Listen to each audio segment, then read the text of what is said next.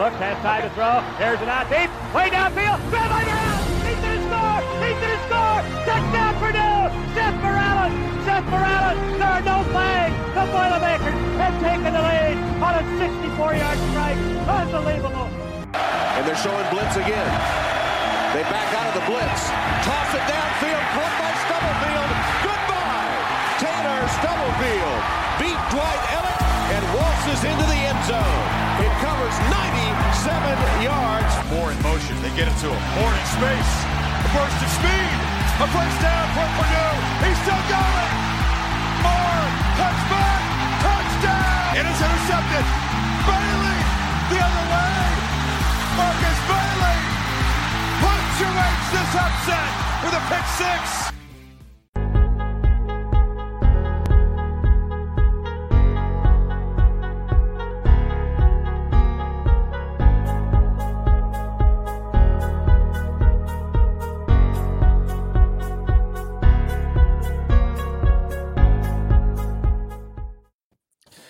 What is going on, Boilermakers? It's Thursday night, November, 18th? About 16th, 18th, 2021. We're off to a hot start tonight.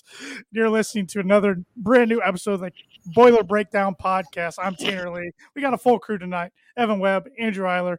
What's going on, guys? Oh, you know. There was some basketball this weekend. Yeah. Big turn week. Big weekend for the Boilermaker basketball team. Even big weekend for the football team, coming off an ugly showing at the Horseshoe. But Ohio State was clicking on all cylinders. I don't know if anybody was going to beat Ohio State on that day. Yeah, they were pretty freaking good. It was a statement. They weren't holding back, which is no. I mean, yeah, CJ Stroud getting rid of the ball within like 2 seconds every time, and just letting his playmakers do what they do. Yeah, I mean, it's just funny because I know we're always enamored by David Bell or Rondale Moore, and they just have like four of them on the field at all times. They literally have three of them. They have a good running back. They have a good line. A freshman quarterback who's solid. Really the Boiler defense hadn't gave up 30 points in a game, and then they gave up. You have 30 in the first quarter? A lot. It was like 30 before halfway through the second quarter. It reminded me of the Music City Auburn game pretty quickly. Yeah, I was just thankful that they decided at the very end to kneel it at the 10-yard line. So I was like, please don't put up 60 on us. Oh, I thought Ryan Day was gonna go for it. Yeah. He shoved in Purdue's face, but ugly game. I know none of us really expected Purdue to win, but I thought they'd be a little more competitive than they were. But is what I thought they'd cover. I was like, oh, they're going to cover 21 and a half or whatever it opened as or got up to. I was like, oh, they're going to cover that. Well, if you told me before the game that the offense was going to score 31 points, I would have felt pretty good. Yeah, it was the first time really all year that our defense has really been a letdown of any kind, and it was because we forced one punt. I think in the third quarter, and it felt like a massive victory at the time, just because it was. I mean, I don't remember them getting to third down really all that very often. No, it was pretty bad. And Purdue shot themselves in the foot early. The Jack Plummer, King Doerue handoff exchange. Not sure what was supposed to happen there because King didn't act like he knew he was going to get the ball. Yeah, and you look at Milton, right? And it looked like he was supposed to, because he was kind of shocked that he didn't get it. So I don't know. And then Jackson Anthrop's fair catch, but non-fair catch because he didn't put his hand up high enough, and fumbling. It's like you can't do that stuff against Ohio State. I was so confused on that because I think I was walking. I was outside listening to it and had the. Sorry, dog is losing her. We got a dog in the background at Andrew's house. No, it was. Poppy. I mean, I wasn't ready to say that this is a game that we had to play, pretty perfect, and we did not. No, we did not. I thought the offense played pretty well, though. I mean, yeah, man, I thought the offense moved the ball pretty well. Which now I understand why some Ohio State fans probably have some concerns because their defense didn't do a whole. I mean, obviously they got some stops on us, but I mean, I feel like I really never felt hopeless when we were on the field on offense, which obviously 4 weeks ago probably would have felt differently. but we could move the ball pretty well. David Bell was able to find some seams, and Jack Stanthorpe did a pretty good job. So it was very encouraging to see, because it had an offense that we saw against Illinois showed up. This thing would have been very, very ugly. Right. Well, that was with a different quarterback too, even though Aiden came in at the end of that game. But man, Aiden lately, he's playing the best ball I've seen a Purdue quarterback play, at least dating back since Curtis Painter. Mm-hmm. He's on fire right now. I mean, and doing it against good teams. And credit to the line too for holding up enough to give him some time, which obviously that was a huge concern going into the year. Yep. And even through the first couple of games, but they've definitely schemed around it, and the addition of Anthrop kind of being utilized in the backfield has been almost like a revelation for this offense. And I'm just kind of it's interesting because I feel like we've definitely been more aggressive the last couple of games, but it's also in games where we've been the underdog or maybe not favored in the games.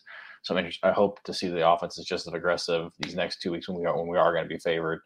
That, I still want them to play to win and not be afraid to make mistakes. Absolutely. I mean, that's the thing. I feel like a lot of the media is jumping the gun right now, talking about 8-win season, potential 9-win season with a bowl game. Mm-hmm. It's like, still got to take one game at a time. Yeah. I mean, can't let up against Northwestern. I mean, Northwestern and Indiana the next 2 weeks, they have nothing to play for except to try to ruin somebody's season. Right, which is, we've already done that with Michigan State, and Iowa essentially too. So, they'll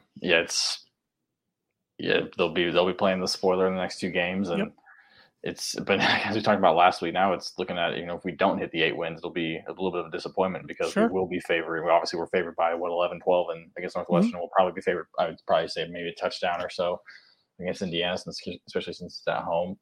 So yeah, it's 8 wins is almost feels like a must right now. Yeah, absolutely. Good.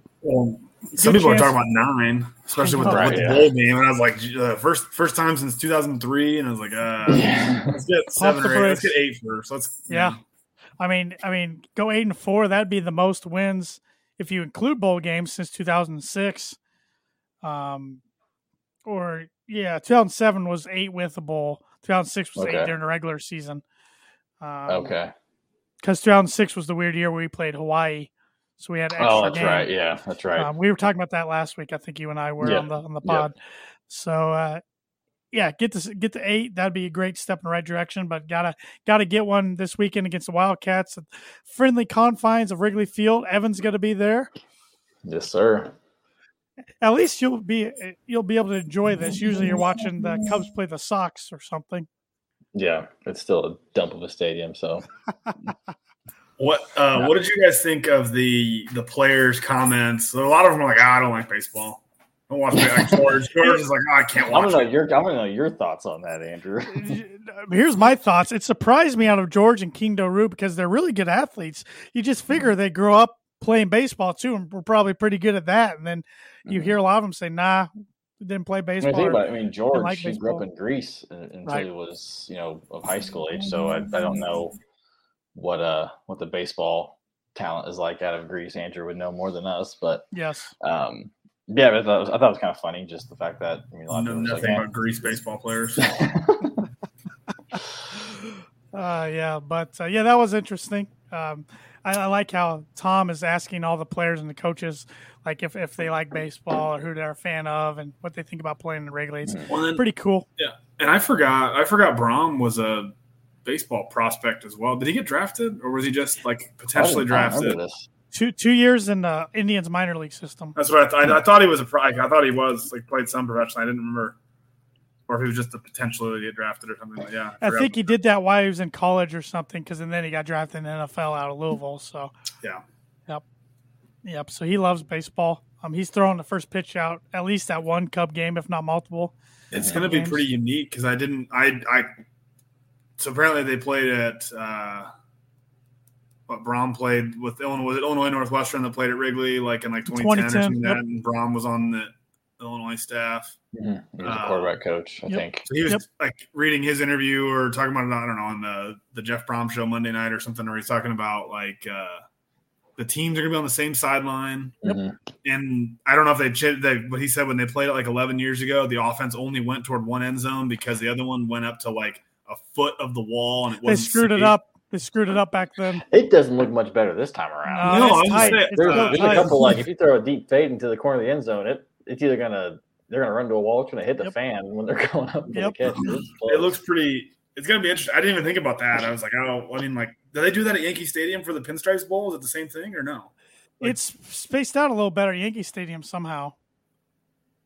Well, supposedly this is a little bit better just because of the renovations compared to last time they played. Yeah, because the first time they had to only go, like I said, the one way. Yeah, they had to stop the game if there was an interception, which I don't know if there was. But I didn't know that. They would have to stop it because you're going the same direction. Oh, so I mean, I feel like you could at least run. That's dumb. I mean, I understand like throwing a pass, but like if it's an interception, just I mean, it's not like they're gonna. Well, I thought they kicked. I thought they said they would kick, like you would kick in your actual directions, but then like you after you kick, like you would flip it, and you're always going toward the same end zone. Except maybe so dumb. It was weird. It was really weird. Nope. Well, yeah, dumb Cubs. Yeah, exactly. Awful setup management. Whatever. Playing the Chicago Cubs. Should play in Great American instead, even though it's not close to either campus. Classic stadium. It's actual neutral field. I'm just excited. The one thing I'm excited for being at Wrigley is it's on the north side, and there's a pretty bar very close, like within like a mile or two. So my dad and I are hopefully going to be able to go there and catch the basketball game. Hopefully not miss too much of it. There you go. ESPN News. It's noon. Is it noon Eastern or noon Central? Eastern. Yeah, that's what I thought. And then 4 o'clock North Carolina game. So I think that – gosh, I hope the football. God forbid we don't go to overtime. All right, here's a question for you guys: rather win football or basketball on Saturday? Basketball. Not me. Football. Why not both? well, and here's why I say that, because basketball, you're gonna lose multiple games throughout the year, and losing against Carolina. I mean, I love to beat Carolina, and I think we will, but football. We lose to Northwestern, and they, like we're saying, it's kind of a bummer way to end the season. Then even if you beat Indiana, there's 7 wins. But I think I feel like the football program needs it more right now than 100%. I'm with you, Tim. Plus, I think Painter. I don't know. And like Painter talked about it. I mean, like with the scrimmages, like when the Purdue basketball team lost to Providence in the scrimmage, and the coaches were like hoping for it. And it's like better to lose now in November than in March. So. Right. Like you said, you're going to lose some, learn from it, get better, peak in February, March, and move on. I assume Nova's going to be Tennessee, and I really want to play Nova to kind of see how we stack up, because Nova's definitely a championship contender. And I think just because the name Carolina, I don't know, just the optics probably more of it, which is a stupid reason. But I know we haven't beaten them since like 1970 or in the 60s or something. We beat them once. How many times have they played in that time? Like 10. Yeah. I think we played them, Brian Cardinals, junior or senior year. I think it's the last time we played them. I'm looking it up. I saw someone post something the other day, and I didn't realize we beat them once. I didn't realize Tennessee's ranked. Yeah, them and North Carolina are like right next to each other in the rankings, like, and then us and Nova are really close to each other in the rankings. At least we were going into last week, anyways. I'm sick of playing Villanova, but I'm really sick of playing Tennessee. So let's see here. Yeah, so we played them in 99, the 99-2000 season. So that would have been, the Elite Eight year? Yes. We played them in Honolulu, Hawaii. Was that the Maui? That had been Maui. It must have been, yeah. We lost by 15. And then we played them actually the year before, 98-99 season in New York, and lost 47-54. Low scoring game. Yeah, I know. This only gives me 2. Well, I know when Rick Fox was there, they played at Mackey. It was kind of his home game. Yeah, I think the last time we beat them was it was the 60s or 70s. I'm pretty sure. For whatever, Purdue Sports don't give me 98-99, whatever. Andrew, you got a comment here to respond to on YouTube from Ian. It said Great American Ballpark. LOL. At least Rick. Yeah, you don't say that. Great American Ballpark is probably going to get replaced in about 5 years just because it's I like Great American Ballpark. I know, so do I. We went there for the Reds game for your bachelor party. It was a lot of fun. Yeah. And great little area. And Anthony DiSclafani hit a grand slam. That was a great day. Reds just whooped up on the Cubs. That was fantastic. I remember leaning over and one of our good friends, big Cub fan, I said, I want this guy to hit a grand slam so I can see his reaction.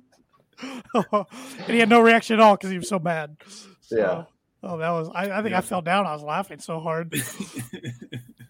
Oh man, good. That was the only reason why he fell down, Tanner. No other factor. Nope. Yeah, he's true here. Nice ballpark. Can't beat $12 tickets. Exactly. See, yeah.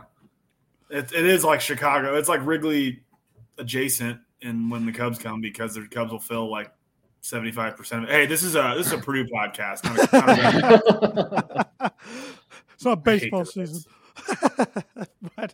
But Purdue's projected by a lot of people to play their bowl game in a baseball stadium, yeah, which would be Yankee Stadium for the Pinstripe Bowl. Pinstripe, Vegas. Yeah. Vegas a lot. That'd be cool. Nashville, I don't know if they take Purdue, since Purdue was just there a couple of years ago, and they're probably still picking up pieces off the turf from that game. Great showing. Hey, we showed up as fans. The fans showed up big time. We showed up. Yeah, we contributed a lot to the local economy. I will never forget, though. I mean, we didn't see any Auburn fans the night before. Then we got there. It was like we saw like where were all these Auburn? Where'd they come from? Yeah, we saw like three in the hotel, and they were like, "Oh, you guys are gonna kick our ass." And then after the game, after the kickers were like, "Oh man, we're still not very good." It's like that doesn't make you feel any better. No, yeah, Vegas would be cool. Vegas would be good. Tanner, as a Yankee fan, if Purdue got the pinstripe, would you try and go?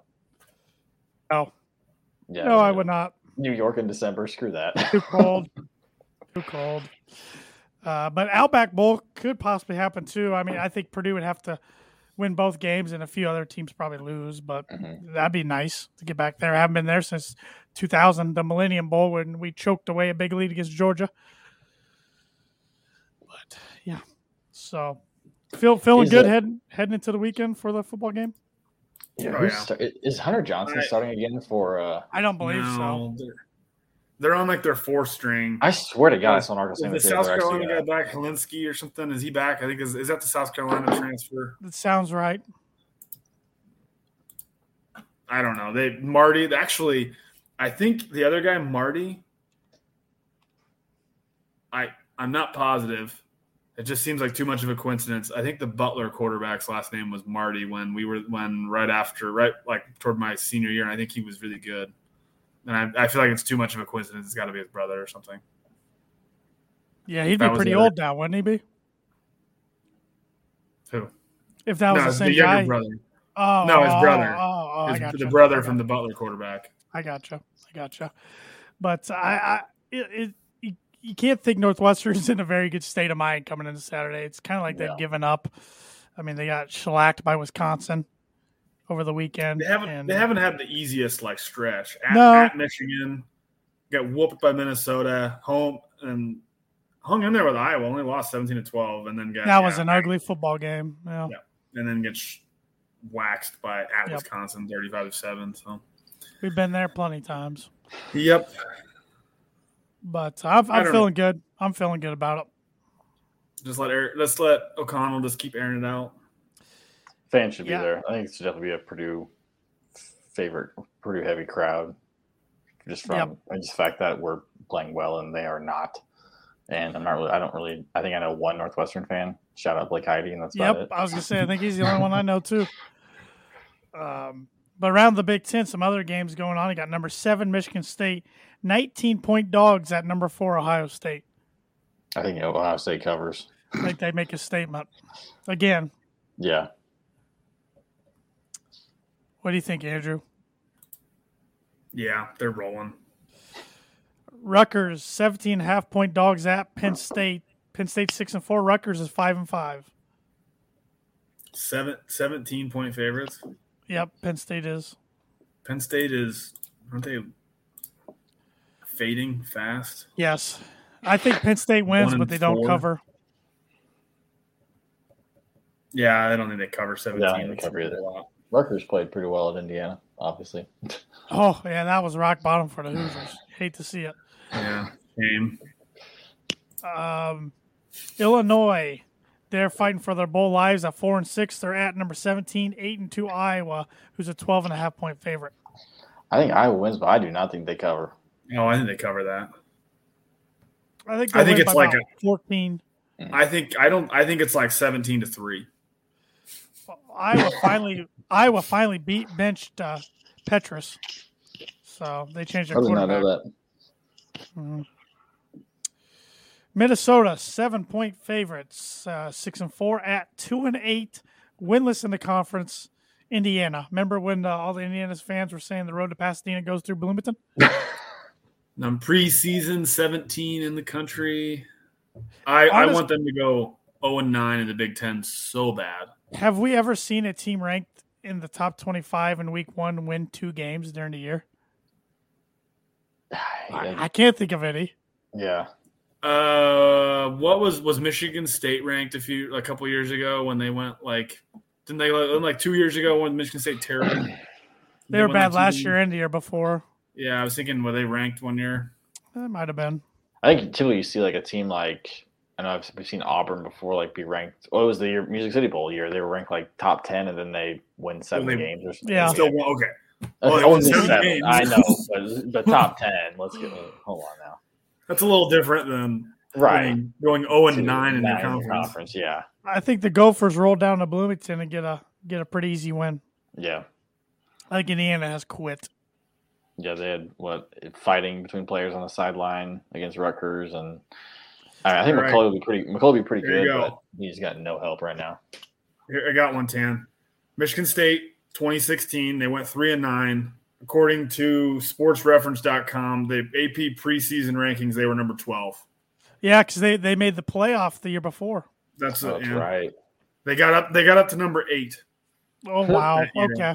And right. Went 3-9. Probably won like probably went 2-0 or something. And yeah, I'm going to see what – I'm curious.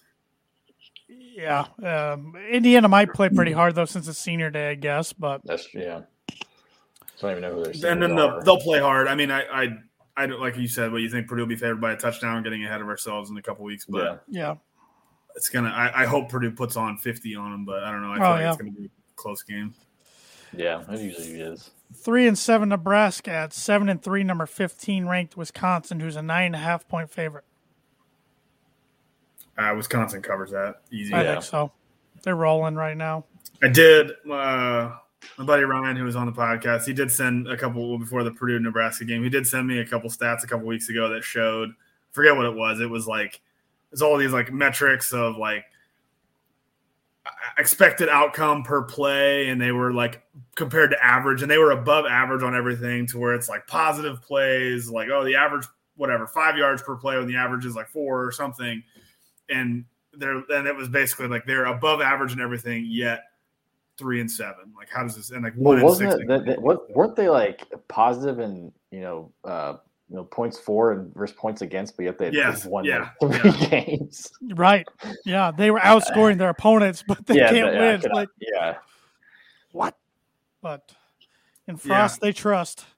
It's I've got all this stuff. It's stupid. Nebraska versus multiple opponents, and it's like percent successful. They're more yards per play. They're more passing plays, more successful, more yards per play. The only thing that they were like gone on was way down. It was special teams yards plus or minus. So like, special teams is awful. Yeah, it's not good. It's not good. But like they pretty much got rid of their whole staff right now, besides Frost. So. The whole offensive staff, right? You know. And then we got number 6 Michigan, who's still got their playoff hopes alive. 9-1 at 5-5 Maryland. Michigan's a 15-point favorite. Do they overlook this game? Looking forward to the game next week. I don't think they do, but because they probably should have lost at Penn State. They escaped there last week, so I think that was kind of their wake-up call. I do, too. They roll. And then we're going to have the fun game to predict next week. It's going to be Rutgers, Maryland, probably both 5-6. Winner goes to a bowl, loser stays home. And then Purdue, Northwestern. What's the line now? 11. I got 11 at least. I'm going to say 11. 35-14 Boilers. I think Northwestern's averaging like 17 points a game or something like that. You about read my mind. I was going 34-13. Okay. I think Purdue's defense is fired up, makes a statement. Yeah. The offense keeps rolling. Yeah, I think Purdue puts up a lot of points. I kind of like that. I'm going more. Purdue's going to hit 40. Ooh, I like it. I think we'll see Purdue's best rushing attack all year. I hope so. Yeah, so pull up Sheldon's comment here. I love it. Sheldon Coleman, Boilers by 1,000. Yes, sir. Just keep pouring it on. Yeah. Keep pouring on Fitz. Old man, mad at the clouds. We got one here from Skip. Long one here. Fellas, are you a believer in running back and offensive line coaches? Do we feel the lack of productivity due to poor assistance on offensive side? Given might have the best season in a while, but thinking offseason, can we upgrade staff if we lose Bell and Big George? I like Barclay as a running backs coach. I mean, we're never going to be a running team. So, I mean, I think it's more on the offensive line side that I'm not a believer in Dale Williams yet. I don't know why. I think definitely the offensive line has improved this year, but I don't know if that's him or we have Neil Cowell. We have two. Yeah, we have two offensive line coaches. Yeah. Which I think honestly that kind of speaks to Brom maybe not buying into Dale Williams if he's already kind of got a replacement almost on staff. It seems like. Yeah. I don't really have an opinion on Dale Williams or really Neil Cowell because I don't know anything about offensive line. Right. But I would tend to give them the benefit of the doubt just because of the injuries and kind of seems like bad luck. It's a position where we always talked about Purdue's not going to be able to get the guys like the Wisconsin offensive line. Like Purdue's not going to get those guys coming out of high school. So you've got to get guys that can be in the system for 4 or 5 years. And in Brom's tenure, they haven't been able to do that because it's like you get to year 3 and then they have a career-ending back injury. Right. So then you're constantly either you're plugging holes with Greg Long, who's been great. They've always gotten, fortunately, a pretty good transfer JUCO to kind of come in and, as a stopgap, but they can't seem to get old with the kind of recruits. And maybe now, I mean, it seems like they bring in 5 every year, and there's 3 that go out every year, and then somebody transfers, so then you get 1. Yeah. Yeah, Wisconsin is constantly getting 5th-year transfers, which I mean I'm kind of fine with at least. I mean, obviously, I like having at least getting 1 or 2 just to get some experience for some of the guys. And but yeah, it'd be nice to be able to build. I mean, like Tiller was able to do it, so we can get back to something like that. But hopefully, having some success this year could lead to something down the road. And he brought up losing. Bell and Karlaftis, which I think we can all three agree that that's probably going to happen. I mean Karlaftis yesterday, ESPN Plus came out with their mock draft. He was 7th to the New York Giants. That would suck for him. If he's going to go anywhere, he's mocked right now. Yeah. It's gonna suck, which I'm hoping it's in the orange and blue in Denver. I mean, sorry for him, but I'd love it. Orange and blue in Chicago. Just saying. Could be. But, okay, say they both do jump. But before that, Andrew, Evan and I were talking about this last week on the podcast. I want to get your opinion. When we get to a bowl game, do you think either of them sit out? I don't think so. Both play? What if we only have 6 wins? Or 7? I don't think so. I think Bell, how much Bell came back. I mean, Brom even talked about it after the Notre Dame, his concussions in Notre Dame, and he's played hurt like his whole career, it seems like. Remember his freshman year, he was hurt like all season. I don't think he can take a game off. I don't see that. And I think George is the same way. They're just too much of a competitor. I guess I could see Karlaftis more so than Bell if he's getting mocked in the top 10. It's a little different than borderline second round. Yeah. Another good question here from Skip. Aussie kicker, do we have competition? Because punting, yikes, been sad. Brom did say this week that they opened up the punting competition. And I'm trying to remember, too, this because it's the first time this guy's ever played American football, too. So you like to think he's a freshman, technically. Yeah, he's an old freshman. Yeah, so, I mean, he's going to have plenty of time. I mean, obviously, he's only going to get better, hopefully. Especially with someone like Biaggi helping him out. But yeah, I mean, at the same time, we can't really just wait on him to get good. Because special teams can definitely lose you games. As we saw with his first problem. That's totally 19 yards. God, a shank. Yeah. That was like the game right there. I mean, Purdue, I don't know if Purdue went 3 and out, but then that 12-yard punt or something that didn't even get to the 50-yard line. It was like, oh boy, here we go. I have seen a worse punt in Purdue history. 2009, I was listening to it on the radio. I'll never forget it. Chris Summers at Minnesota punted 7 yards. the wind or something, 7 yards. But when I saw that punt on Saturday for the Ohio State game, I didn't think it got to the line of scrimmage. I was like that's a negative punt. I thought it was negative. And I will say, Brom did say, our punter, I can't think of his name right now off the top of my head. Cropsey or something? Or... It starts with an A, doesn't it? Ansel? Oh, Ansel. They're talking about the backup. Yeah. The starter. He said he has good practices, but then when he kicks bad in games, he presses too much and gets mad at himself, and it just kind of snowballs from there. So, I don't know. He's got to get through that somehow. Skip says, great show. Love record-breaking Northwestern breakdown. Yes, thank you for the compliment. Any more thoughts with heading into the Wrigley game, the special? I am offended Northwestern's going all black. Personally offended. You know, I know I messaged you guys this. If it was Notre Dame, they would do some sort of Cubs inspired throw up theme or something. Yeah, I'm glad they're not. Stripes. Yep. Ultimate Boiler on YouTube. So, what's up, fellas? Hey, Ultimate Boiler. Thanks for tuning in. So I'm ready to rock and roll Saturday. We're ready to start the day off with a good victory and hopefully get another one. I will say, though, when Purdue Football put out the video for the jersey reveal, I thought for a second that they were going to do something baseball-related because it was like they had like play ball. I was like, oh, what are we doing? Are we doing something like maybe with the helmet or something? But I'm glad they didn't. I love the combination we're going with. Is my favorite away combination. It's a solid helmet. Look. It's a solid look. Black pants, white jersey, gold helmet. Yep. Can't go wrong. I like that. Also, the black helmet too, but it was cool. You could actually tell this was David Bell. Yeah, well, actually, they put out some pictures of him too after the fact. And there's a cool one of him surrounded by baseballs, which is pretty sweet. But cool. I wonder when they filmed that. That's what I was wondering. I know. I was thinking the same thing. I was like, did they make that? You think? Like, did they like build a set somewhere? Did they actually go to Wrigley? And I bet they went to Wrigley because, like Rondell, they went to the Motor Speedway with Rondell. Yeah, they brought it over the summer. Well, that's a little different. That's like 45 minutes down the road. But I mean, it's 2 hours of 65. It's fine. Not including traffic in Chicago. I bet they've had Bell up there. They got a helicopter. They flew him up there. Yeah, they've probably had that in the can for a while. Yeah. That was this summer. They definitely filmed that. The weather was too good. Yeah, the weather was too nice for sure. Yeah. The ivy was too green for November. Good point. It's dead now. Yeah. Dead like the Cubs season was. Hey, this will be two Wrigley trips for Evan this year, and neither of them involve the Cubs. So that's two of my favorite things. Green Day and Purdue. So that's pretty cool. Pretty cool. One of the third stadiums, so there we go. We should someday we need to break down our least favorite stadiums and sports on here. That'd be pretty fun.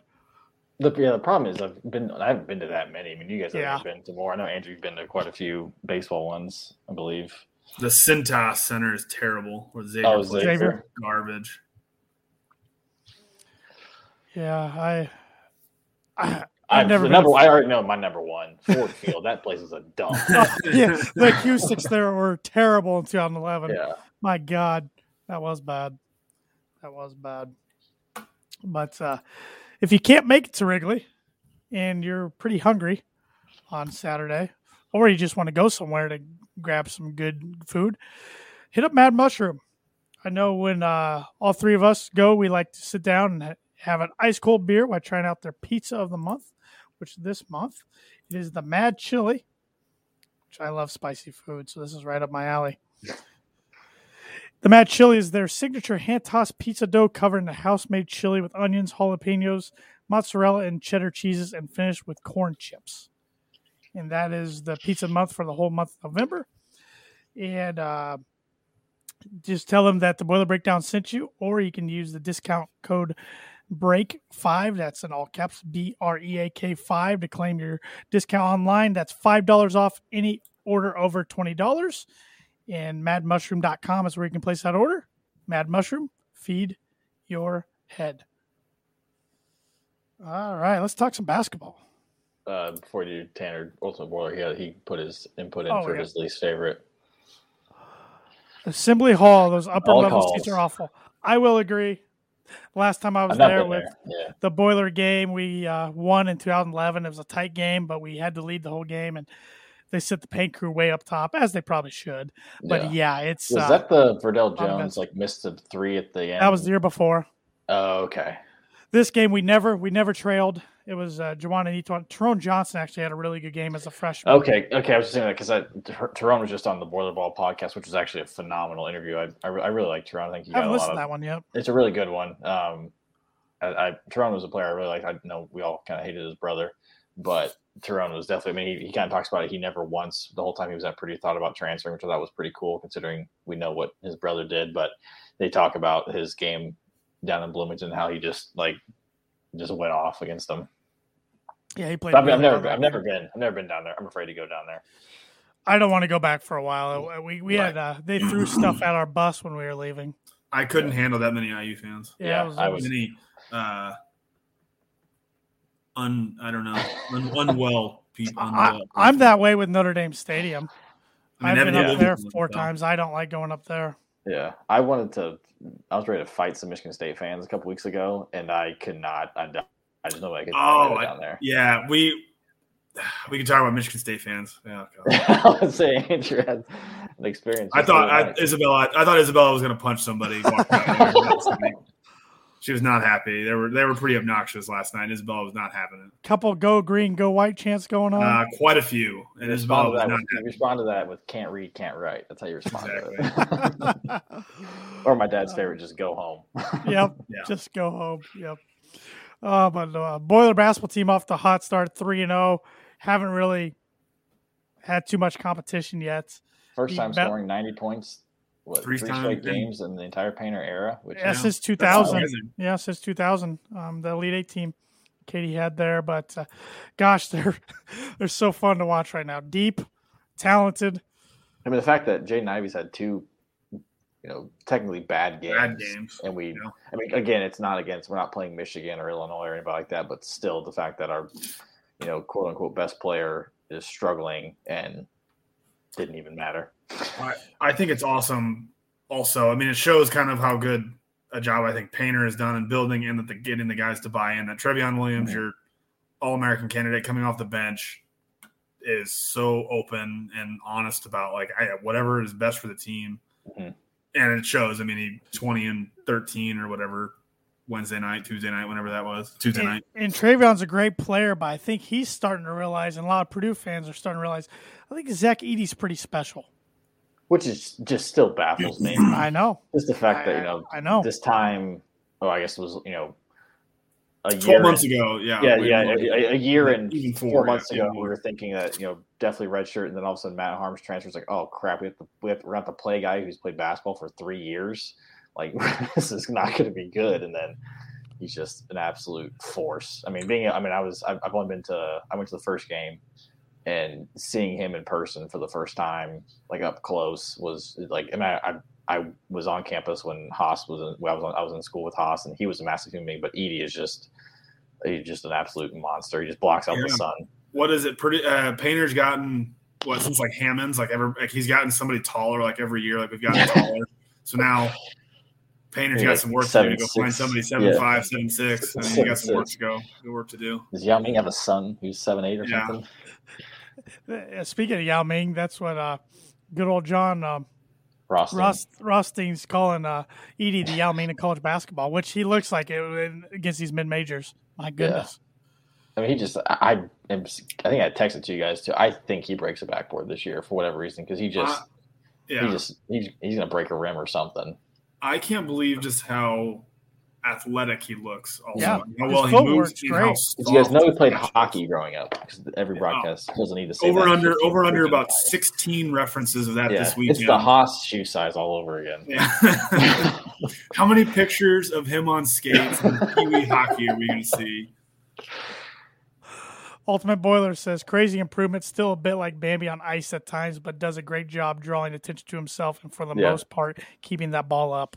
He struggled that first game or so keeping the ball down, and then he did a much better job these last couple games of keeping it up, which just shows how quick he picks things up because, that was something that Haas struggled with for a while was keeping the ball down too much and get it swatted away by, good guards, but Edey's, he moves so well. And Haas Haas was crazy with his elbows too. Yeah. Yeah. I forgot about that. Yeah. Jesus. Almost every game, gets somebody right in the face. Then the freaking elbow cost us the season. Oh yeah, that was like one every game. I mean, then it was every single game. It started with, like, didn't DJ Bird have like a terrible one against like, Villanova in the Garden? Yeah, in the Garden. Yeah, we lost to Oregon State the next day. Oh my God. Yeah, good times. To be a student. God damn. There was an elbow flagrant every other game. Yeah. But, that's now the Haas rule technically, like with the whole. It's the locking arms, yeah. And we get screwed over by it more than ever. And we're the guy who had the freaking player.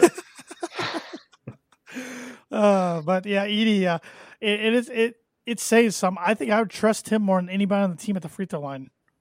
He's shooting 80% right now. I mean, he makes it look effortless. That's what I mean. He's going to hit some threes.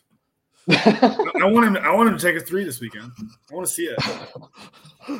See, it's a three. My head's gonna explode. And I hope I'm there for it because I might just Mackey will blow up. I might have to just leave because there's nothing's gonna get better than that ever. I mean, that's Tommy Luce on steroids right there. If he hits a three, which the walk on the other night, the walk ons to holy cow, Barrett had some sauce out there. Talking about sauce, 2 in 1 play, he had that place ready to go off. Yeah, good handles the other night, but it was really nice to beat a Wright State team who won their conference last year. I mean, this wasn't a slouch of a mid-major. We were only 16-point favorites. We beat them 96-52.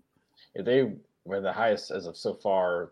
Only 3 games. They were the highest Ken Palm if you subscribe to those types of stats. But I mean, I think they're definitely I think they're definitely a tournament type team. They could win the Horizon League. They're predicted like 1 or 2 in the Horizon League. Like they just got to win the conference. Got to win your conference tourney usually in those. They fell on their face last year. We held their best player scoreless until 5 minutes left in the first half or something like that. And when he finally hit it, I think he finished 3. He only finished like 2 of 12 or something. Yeah, we shut him down. And I mean that's been a cool thing is just seeing the defense thing is improved a little by little, which we'll get obviously a real test this weekend in both games, regardless of who we play. But that was something I was a little worried about, even that first game against Bellarmine. That's not an offense that we're going to ever see again. But even some of those guys were able to drive on. Like I saw Newman get beat a couple times off the dribble, which was a little concerning. But I think there'll definitely be some improvements throughout the year. What do you guys think Painter will do with Gillis? So Gillis has 1 more game suspension. Say Purdue continues rolling offensively against North Carolina. I mean, what do you do? Do you think Painter messes with that? I know he talks about it toward the end of the year where he doesn't mess with rotation and starts paring it down, but I'm kind of thinking back to like Kendall Stevens. I know, again, that was later when he left for personal for a few games, and then when he came back, he was like totally gone.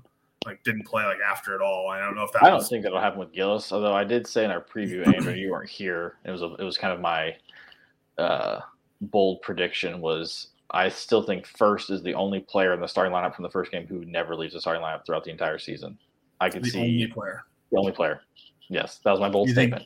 You think Ivy doesn't start every single game? I could see maybe he gets like an ankle sprain or something like that and has to sit out a game or something. Hope not, knock on wood. But just because of the way he I agree. I think Gillis gets slotted in. I just think it'll be interesting to see how, and it's just like where do those minutes come from because, I think Wharton's not going to play the 4 really much anymore. But he has been playing. Exactly. That's what I mean. He's playing well. Yeah. Everybody's playing well. It's going to be – Painter's been talking about it all offseason as sacrifice. I mean, it's going to happen. There's going to be some games where, Gillis gets 20 minutes and maybe Morton gets 10, and then it could, vice versa, just depending on matchups or how they're playing. But, what I like about Painter always says is, he always talks about his son will ask who's going to start. It's like waiting for the players to tell me, and in this case, just kind of leaves it up to the players. So, which is true, but my dad had a very good problem to have. A bold prediction yesterday. He thinks come Big Ten season, Ivy will be our starting point guard, and Newman and Sasha will both be starting as well. I can see that. Yeah, taking an IT spot. Yeah, I can see that for sure. Which is just wild to see. Isaiah's hitting shots and not turning the ball over. I don't know what else you want out of your point guard. But, you just get that much bigger and longer if you put Sasha and Newman out there over IT. Thompson's playing great, but he's just different. smaller. Yeah. He's playing good defense too. So I don't. It's just wild that Eric Hunter, Trayvon Williams, two guys who were on the Elite Eight team a couple of years ago that played on that and team. Played significant minutes coming off the bench. Started last year, and now Mason Gillis. So three starters from last year's team are going to come off the bench this weekend. Yeah, it's mind-boggling. Wow. I saw this. It was heard on Hammer and Rails podcast, and they were talking about it online. But if you took the current starting five versus the bench, who do you think? What do you think the betting line would be? 5 points? Yes, I don't think it would be much. Well, did you see that it was like, is Purdue's bench an NCAA tournament caliber team? Yes, it is. And their bench is better than some starting five in the Big Ten. Let's enjoy it because this doesn't happen rarely ever. It's been fun to watch. Get Carolina on Saturday. They're 3-0. Hubert Davis' first year taking over for Roy Williams. They're struggling on defense a little bit, but they have freak athletes all over the court. You know they have talent. And then Saturday, Villanova is one of the best coached teams in the country. And Jay Wright, two-time national champion coach. And then Tennessee, Rick Barnes is a good coach. They're always athletic too. So got to have our work cut out for us this weekend. Be a good test because these are typically the teams that Painter's teams have struggled with over the years. Those athletic, like Florida State, you keep thinking back to those games that Purdue seemed always play in the East. We'll see them soon. So exactly, Purdue always plays Florida State, and it's just like it's a long athletic team that usually gives Purdue teams trouble. Hell, because it's just 94 feet of pressure usually the entire time. Mm-hmm. So if we can go 2-0 this week, and we're going to open the eyes of everybody around the country who hasn't already been on notice. Yeah, especially, we still have Florida State left. NC State. NC State in Brooklyn. Did we play them in Brooklyn? Yeah, in Barclays, yep. Yeah, which would be cool. I forgot about that game. I was on the schedule and forgot about that. I don't really know. It was supposed to be West Virginia last year, but... Oh, that's right, yeah. I don't know what happened there. So NC State and then Butler in the crossroads. So, how's that going to go, Andrew? I still hate that thing. I'm not putting anything. Who are you asking? I'm asking from the Butler side. Not good. Just give the ball to Edie. Let him eat. Even though Andrew was saying their center's probably their best. Who's their center? Who for Butler? Butlers, yeah. Bryce Golden and Bryce Enzi. Oh. But Enzi, I don't know what happened. Enzi got hurt last night. It looked like he dislocated his shoulder and he never came back. From Carmel play the. Malloy or something. He played a little bit last night because Enzi got hurt. You're like a junior? Yeah. Okay. He's got it. He plays hard. I'll say that. He does. He plays. He does play very hard. Yeah. I will say that. Yeah. He tries very hard. Well coached. Yeah. And speaking of our Carmel kid, Waddell, unfortunately, tore his ACL last Friday. So even though he is redshirting, he loses out on the whole year development. So that's too bad. As Andrew said, you can just get ripped. Go bulk up. Upper body, baby. Yep. Which that was what he needed to put weight on. It sucks that he can't be out there practicing and missing on that development, but at least he's there. Yeah, and I know Purdue's not playing in the Gavin games this year, but the Big Ten's getting their butt whooped by the Big East in these Gavin games. Kind of embarrassing. Yeah. Xavier just took down Ohio State. Which Ohio State, they just lost Justice. Suing.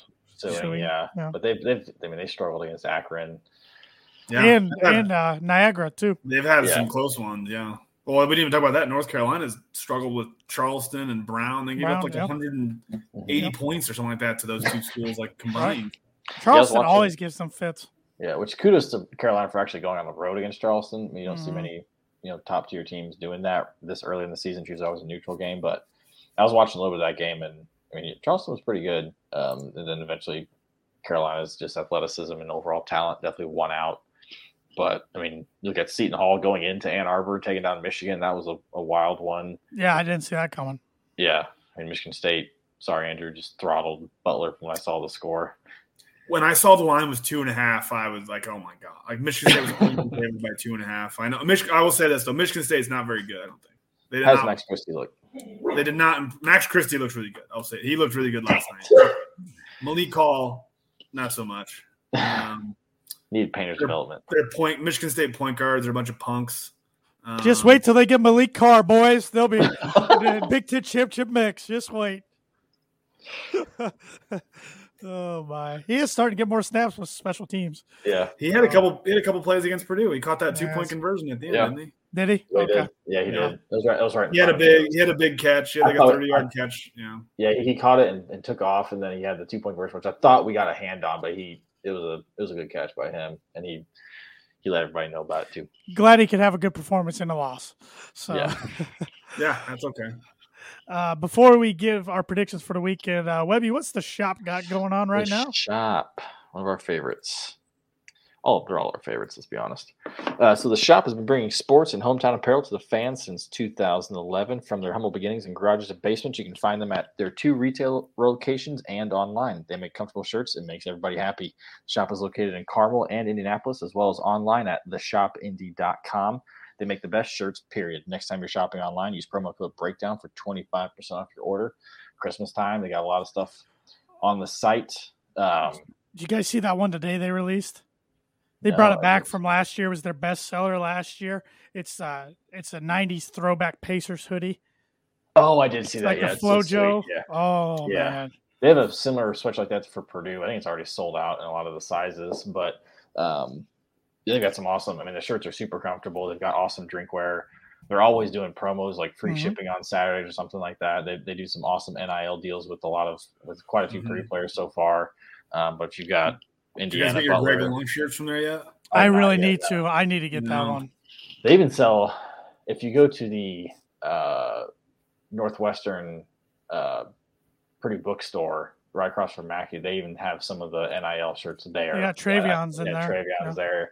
So if you're on campus before a game, want to pick something up. I've seen a couple of their shirts at games. I saw a Sasha shirt at the Bellarmine game. They're super comfortable. They've got, Colts, Pacers, Indiana, Butler, the state of Indiana stuff as well. Anything retro, it's a lot of cool stuff. And the stores are awesome. Good people. They're really nice when you go in there. One in Broad Ripple, one in Clay Terrace in Carmel. So check them out. Absolutely. All right, prediction time. Boilers, Tar Heels, Saturday, 4:00. ESPN News still baffles me that top 10 and top 20. Cheez-It Hall of Fame tip off. Yeah. I did not know Cheez-It was the name sponsor. I didn't know that either. I should have brought my box of Cheez-Its down. I'm on the Gamecast. It's the Cheez-It Hall of Fame. Like the Wildcat something, whatever. They have a title for the Northwestern game? Yeah, it's like the Wildcats something. I don't know, something stupid. But I was mad that it was ESPN News until I'm like, well, it's Saturday college football, so. Yeah. Is there a line for it yet? Let's see here. No, I haven't seen one. No line yet. What do you think the line will be? I think Purdue minus like 7. That's what I was thinking. I was going to say 8.5, 7. Yeah. Oh. Yeah,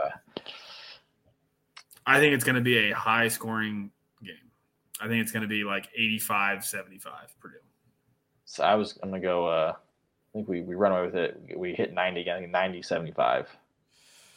I'll go 82-69 Boilers.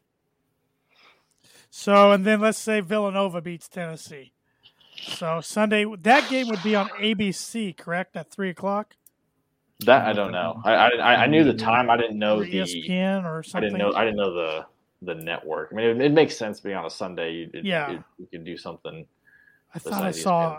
Yeah, news. Yeah. I thought it was ESPN or ABC at 3 or 3:30. I mean, technically, when I did my quick looking at the schedule, no thought, just figure out what I did have a splitting this weekend. I did too. Yep. I assumed we beat Carolina, lost to Villanova. I think we win 73-72. Oh, God, my heart can't take one of those this early. I don't know if Purdue's not going to score 80 like this year. I mean, that's how good the offense is. It'll happen one of these games. We'll play like Wisconsin's going to muck it up or something. Yeah, we're going to ice cold one game or something. But don't let it be down south. It's going to happen like the barn. It's going to be somebody awful. Like Penn State when there's 3,000 people there. Which Penn State's playing tonight, too. I mean, shout out to Shrewsbury. They're not good. No, they're up like 15, I think. I'll go 84-78. Boilers take home this championship like they did in 2015. I like that, Dan. I'm thinking on the same. I'm thinking 80-75 Purdue.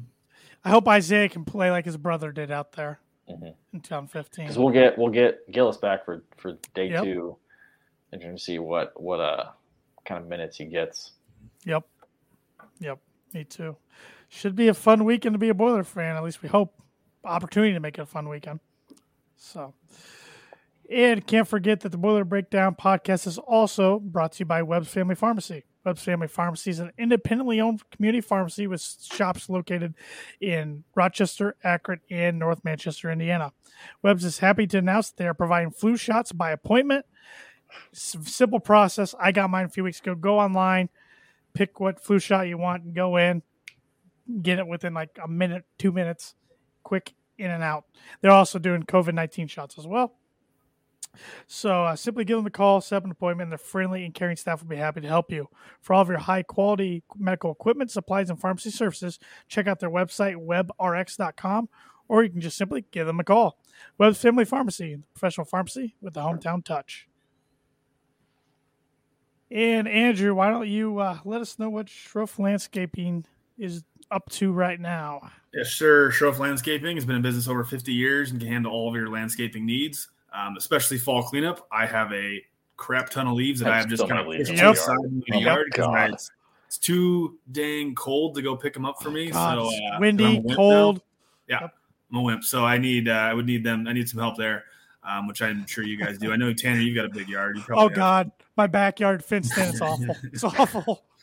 Well, I got to pick it up so I can find where the dog is going to the bathroom, I guess, because then I'll step on it if I don't get rid of the leaves. Yeah. So along with fall cleanup, they can help out with landscape design, maintenance, irrigation, hardscaping, and they're also licensed lawn applicators as you're kind of prepping for the spring. You can contact them today or for your fall cleanup or in the spring at 574-223-2769. Shroff Landscaping, design with you in mind. I saw a crazy stat on the Twitter sphere coming from ESPN Stats Info. So on Monday, Illinois lost to Marquette. They were ranked 10 at the time. Hate to see it. Tuesday, number 4 Michigan lost to Seton Hall. Wednesday, yesterday, Maryland ranked 20th. Lost. What do I care? I don't care that the Big Ten's getting humiliated. No, I the whole idea of cheer for your conference, especially in the tournament. It's I used to subscribe to that. I freaking hate it. Why? It's it's good for recruiting. Why? So you can recruit saying, hey, why come to Purdue when you can go play for someone else and go to the Elite Eight, Final Four? Screw that. And then today, Ohio State, who was 19th, lost to Xavier. So it's the first time in Big Ten history and only the second time in D1 history, which happened in the SEC back in December 2017, that a conference has had ranked teams lose to an unranked non-conference opponent 4 days in a row. Good thing we're playing ranked teams this week. Yeah. Are there any ranked Big Ten games against non-ranked teams tomorrow that can keep the streak going? All I know is watching in that Illinois game the other day. It's like, 23, 24, 25, 26. Oh, my God. Oh, boy. I mean, technically, Maryland plays Hofstra. Yeah, exactly. That's what I'm looking at. There's a chance. Yeah. Michigan, UNLV. Yeah. Tomorrow. Where the hell? I don't think Larry Johnson and Stacey Augmon are walking through that door for the Running Rebels. I don't think they got a chance. Hey, shout out to Purdue Fort Wayne going into Minnesota tomorrow. Let's go Mastodons. Yeah. Yes.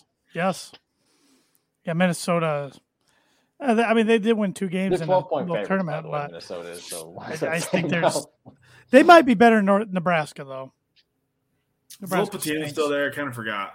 No, he's at New Mexico. Okay. They have Xavier's assistant coach now, Ben Johnson. Oh, yeah. I could not name you a single player on their team. Wait, who is it? Who's the new coach?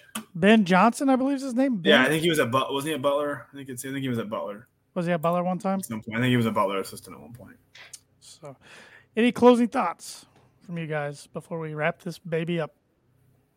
This is always a fun time of year, especially when there's always one day a year where there's a football game and a basketball game on the same day, and it's always hopefully pretty fun. Hopefully Saturday is a lot of fun because I'll be in Chicago and hopefully among the Boiler faithful at a bar watching us beat the Tar Heels.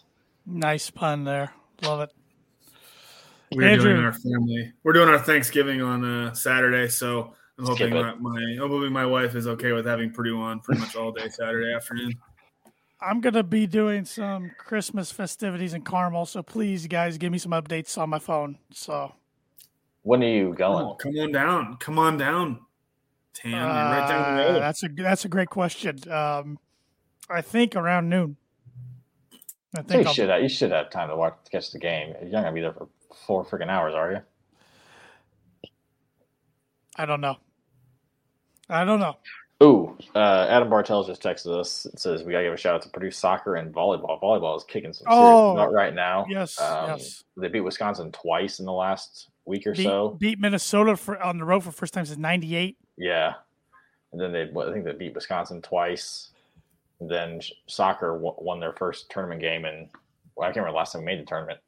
And they play the Irish on Friday. Yeah, tomorrow. Should be a tough out, but hey. So boiler up, hammer down, beat the Irish, beat the Wildcats. How about them beat Boilers? The Tar Heels, beat the Wildcats, or possibly the Volunteers. That's a lot of names right there, but just kick some ass, take some names. Yeah. Absolutely.